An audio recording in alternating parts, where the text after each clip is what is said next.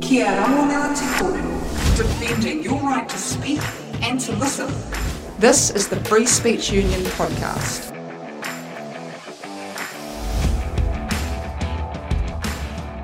Welcome to the Free Speech Union podcast. I'm Free Speech spokesperson Dane Giraud, and with me today is Daphne K. Whitmore of Speak Up for Women, a group that we have been supporting who had been deplatformed from a, a, series of New Zealand City Council buildings. So we have some good news today, don't we, Daphne? Would you like to um, enlighten the audience? Yeah. Hi, Dane. Um, thank you for inviting me on. Yes, we got very good news this week. We won a court case in the High Court, and it has been a really big victory for civil rights and free speech in New Zealand. That's great. Uh, yeah, such great news. So, uh, for for anyone who you know doesn't know the saga, because it's quite a saga, isn't it, for for, for you it guys? You've been you, you've been through quite a lot, I have to say, through the ringer I would say. We, we do have some other podcasts that were recorded recently with one of your colleagues, Beth Johnson. But uh, sum up for us, you know, in, in a minute or two, just, you know, what, what brought you to this point, to this vic- great victorious week? Well, um, Speak Up for Women is a grassroots organisation, and we formed three years ago to campaign against a piece of legislation that we think will undermine the rights of women and girls. Um, and we wanted to have a discussion about the legislation, and we came up uh, against um, a lot of obstacles. We've basically been subjected to a three year smear campaign and uh, deplatforming by activists, and um, we really had had enough. And councils around the country were capitulating to the bullies, and we were up against um, all sorts of spurious reasons for cancelling us. So, and most of them were around uh, health and safety claims. And um, so, yeah, it was really a case of a David and Goliath situation where we we took on the councils and took them to the court and said, look, we have rights under the Bill of Rights Act. We have the right to occupy public spaces like any other citizen, and it's wrong to try and shut us up, frankly.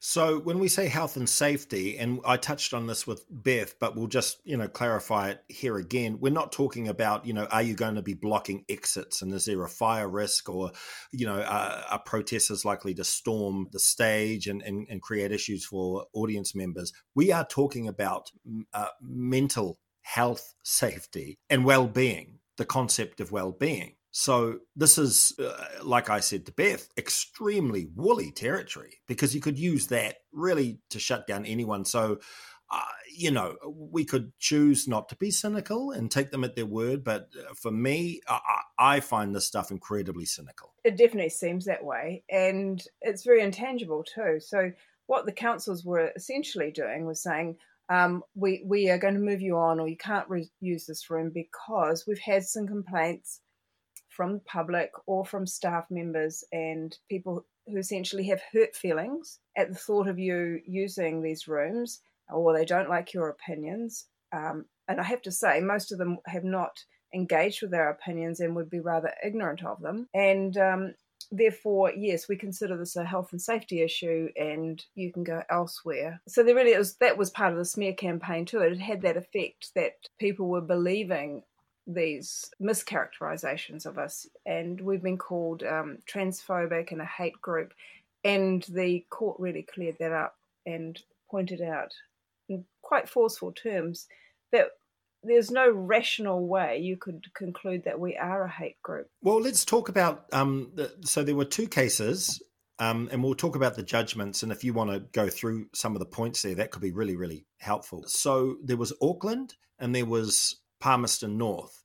Now, uh, the outcomes are slightly different, aren't they? And I know there are some uh, points that you you can't discuss openly uh, with Auckland, but should we start with Auckland anyway? Uh, so, hmm. what was the judgment there, and and and, and even a little bit of, of the run up in, uh, into that judgment? Yes, well, there's been a series of councils that have cancelled us, um, and and some who have backed down, and some who haven't cancelled us. So, actually, prior to this, there was Nelson Council allowed us to use their rooms. There were no problems.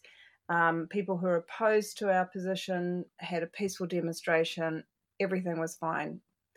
Um, Dunedin City Council, we've negotiated an agreement and they have come out and said the CEO said very much in support of free speech and those rights. Auckland Council has a history of moving us along after being harassed by some activists. Um, so when we went to court, Auckland Council were arguing health and safety. Um, yeah, some of this has been suppressed by the court, and so I can't talk about everything. But one of the aspects they brought to the court was, or an argument they put was that the city council had decided as an employer it had to do better and it had to look after the health and safety of their workers, not just at work, but in their entire lives, and that um, you know, if you were happy and well at work, it affected your whole life. Okay, up to a point, yes, but it is an incredibly paternalistic attitude for an employer to take that they are now going to be um, kind of in charge of your whole life. They're, they're, they're going to be your personal therapist. That's mm-hmm. going to move with you from work into the home as well. Yes, uh, yes. Uh, We're going to ensure that you're happy in all spheres, not just when you're at work, but you know, out of work. Because people who were complaining about us using rooms were not even going to be in the building. They were not even working in the venue. Not that those would have been rational excuses either. It's very infantilizing, isn't it? To treat workers like, you know, your employer is, is responsible for your well-being and happiness outside of work. I, I find that really creepy. But once again, I'd say this is cynical. I'd say that this is just it's, something that sounds embracing and warm, but it's really just there to shut down ideas they don't like. It's smothering too. And um, yeah, whatever their motives, it doesn't stand in law either. The Health and Safety at Work Act is at work. And that's what our lawyer pointed out. You, you cannot impose that law outside of work. So they failed on on that count, and um, anyway, they we we've settled with them out of court because they have uh, reinstated our meeting and offered us um, a very nice venue, which we cannot complain about.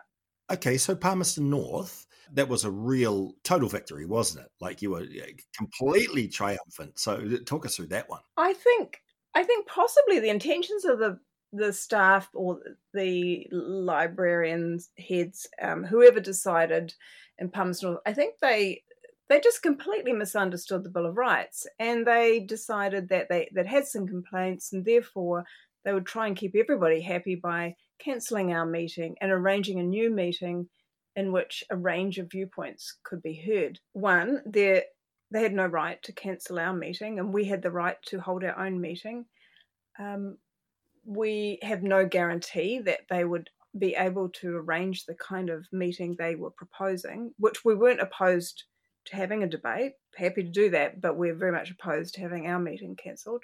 Well, debates are great, and I mean, I would rather have a debate uh, against someone who opposed me than than not, uh, than just stand there and do a speech. To be honest, but there's a principle going on here. You know, uh, you can do it, but only in this one, uh, only in a certain format. I mean, they're not the authors yeah. of these.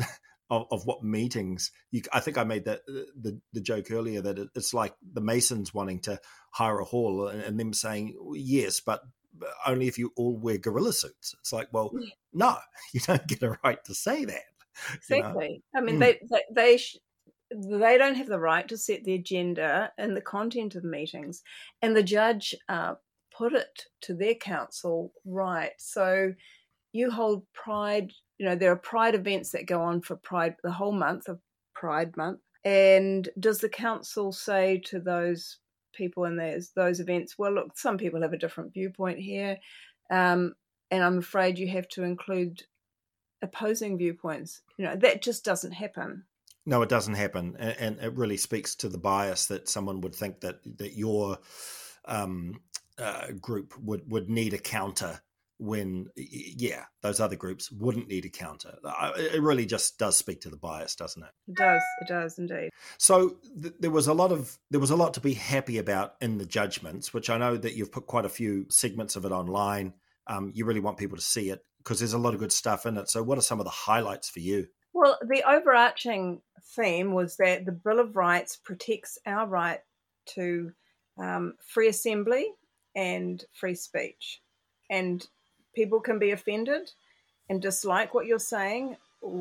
It, it doesn't matter. It's, it's you, you do have the right to um, free speech and freedom of expression. Um, we're very happy that it is put in black and white that you cannot rationally describe Speak Up for Women as a hate group. Um, the council. So, were people making that, trying to make that case in the court?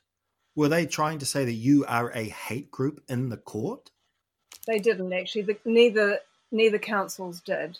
But the Okay. people who had gone to the councils to complain and demand that we be deplatformed have been running a smear campaign against us with that line. See, that's quite interesting, isn't it? Because it's like they're going in and they're defaming the group, um, Mm. and and it's not a matter of opinion. They're defaming the group, and the councils are just taking their word for it. Yes, it's hard to know what's going on in their heads really because whether they just think, oh well, this is easier, we'll we'll not allow this group and save ourselves some bother, and we don't want to be the subject of a Twitter mob or whatever it is. But they they really need to understand the Bill of Rights. They need to train their staff in those rights as well, so that they understand they they're not going to be the arbiters of the content of people's meetings. And that they can't push people around in this way. So, some of the feedback on Twitter, obviously, there's been a lot of um, uh, jubilation, and, and even a lot of uh, women's groups from overseas. I, I, I see uh, have been um, retweeting you and and so forth. So that's that's great. Um, it's uh, obviously excited them because a lot of these battles are happening all over the Western world now, aren't they? Like feminists seem to be becoming quite marginalized um, again. Um, and uh, I think any of these wins is is a win that seems to be shared by you know the wider collective. But have you had any? You would have had a lot of sort of negative feedback as well. Uh, anything there of note to talk about, or, or any people of note maybe that we should be keeping an eye on? I maybe I'm just not focused in that direction, but I, I I've mainly seen positive feedback. I what I've noticed is silence, and the silence um, from some quarters has been for a long time. For instance, the trade unions they should be speaking up and defending workers' rights. Uh, you know, like they they've ignored these cancellations. They've ignored the bullies who've gone after people in their workplaces. And you could say the same about the civil liberties group. And I think, you know, as long as they remain silent, they are becoming less and less relevant. And that's why we see organizations like the Free Speech Union developing, growing, um, you know, taking important cases. And this is also the, the case that we had was really a continuation of the Moncrieff Spittle court appeal that the Free Speech Union took, and uh, was the judgment was April this year, wasn't it? So this is the first case. Um, so it's quite significant that it's the first case to follow that court of appeal ruling, which stress that you know you do have to uphold the Bill of Rights. Uh, I mean, we, we did lose the overall case there. That was the the, the case that got kicked off by Phil Goff, and and um, uh, when he uh, well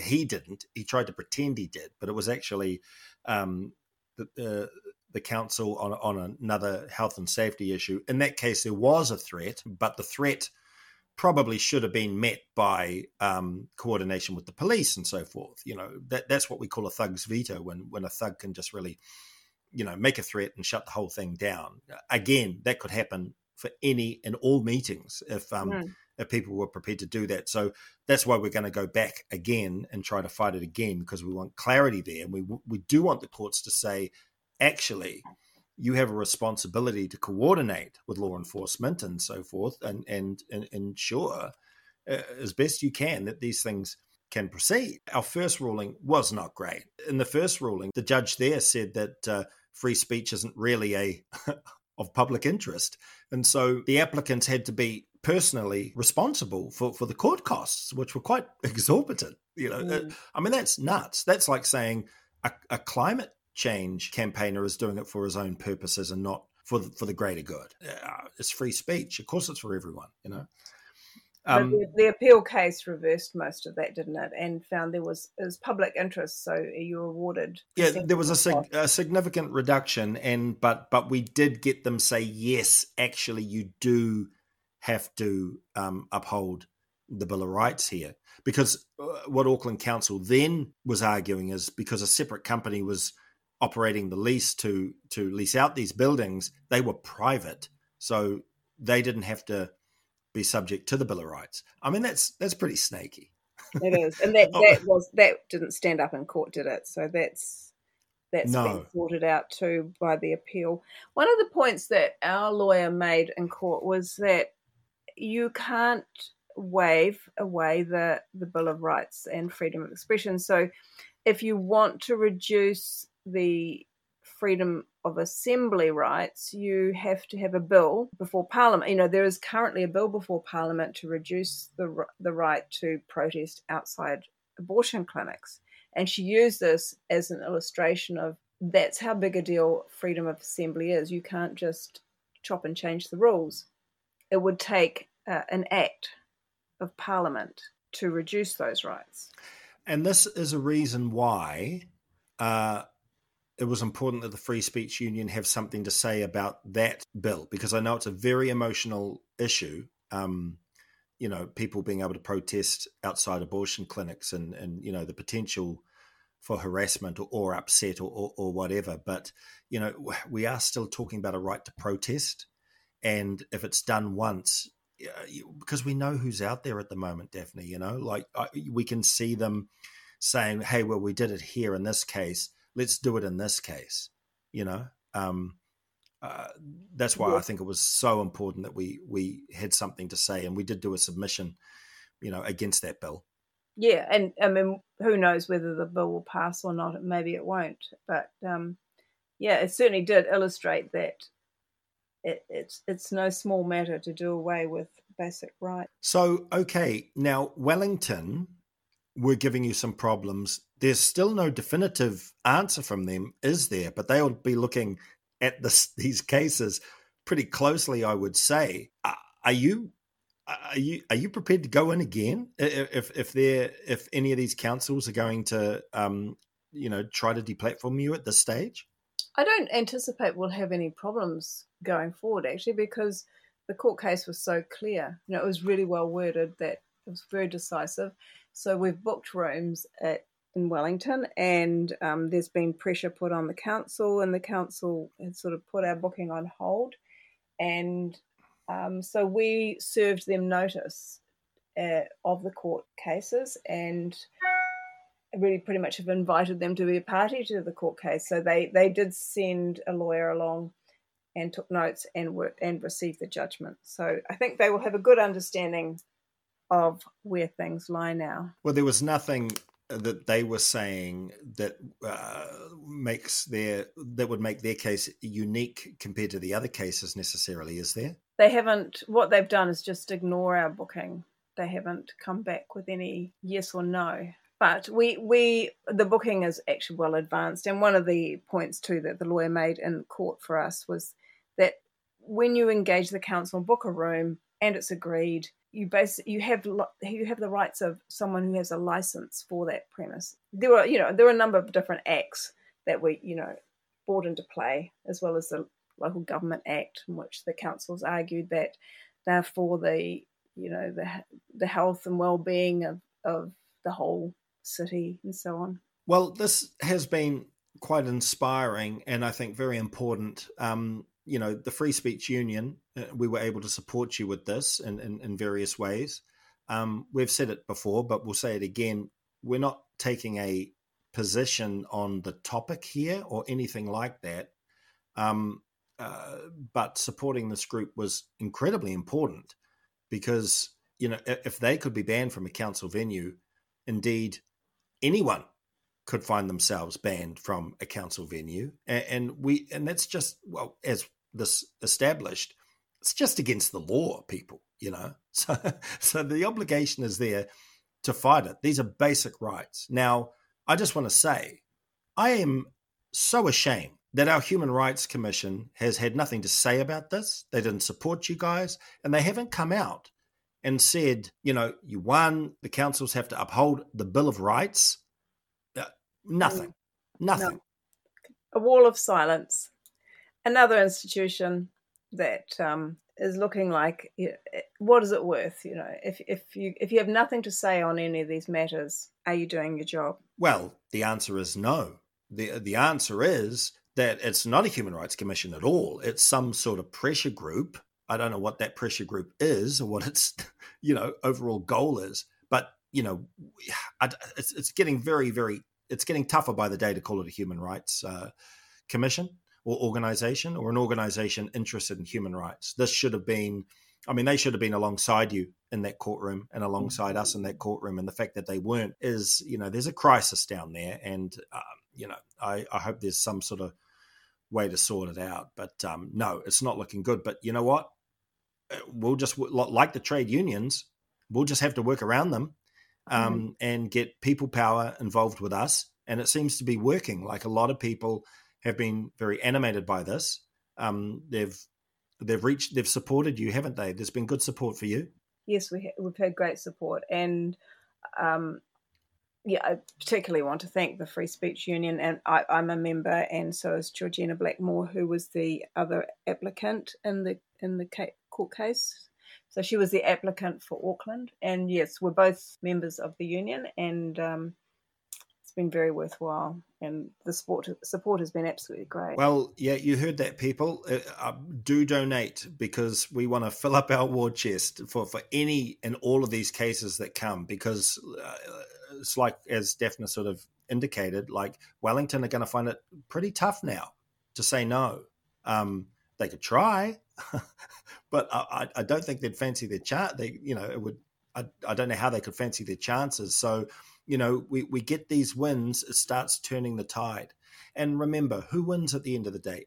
Every single New Zealander wins at the end of the day because this is about, you know, uh, creating a, uh, a, a space and a society again where you know um, anyone can get up and, and and say their bit and and debate and, and share ideas without fear and without without the smears. I mean, that's something else we have to think about. It's not uh, uh, how do we stop people just defaming in the way they do it? It's so gross and so negative. And and and I have to say, you guys are so strong because some of the stuff you've taken for years now is oh man. I mean, I just don't know how people can do that and conduct themselves in that way. But you know, you you rose above it and you've had a great victory. And yeah, let's um, here's to many, many more.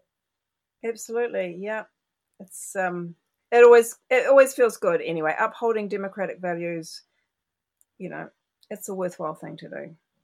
Great and great talking to you as always, Daphne. Thank you, Dane. Probably see you at our Wellington meeting. Thanks for listening to the Free Speech Union podcast. If you would like to learn more about us or find out how you can get involved or support, you can head on over to fsu.nz or check us out on Facebook and Twitter. Ka.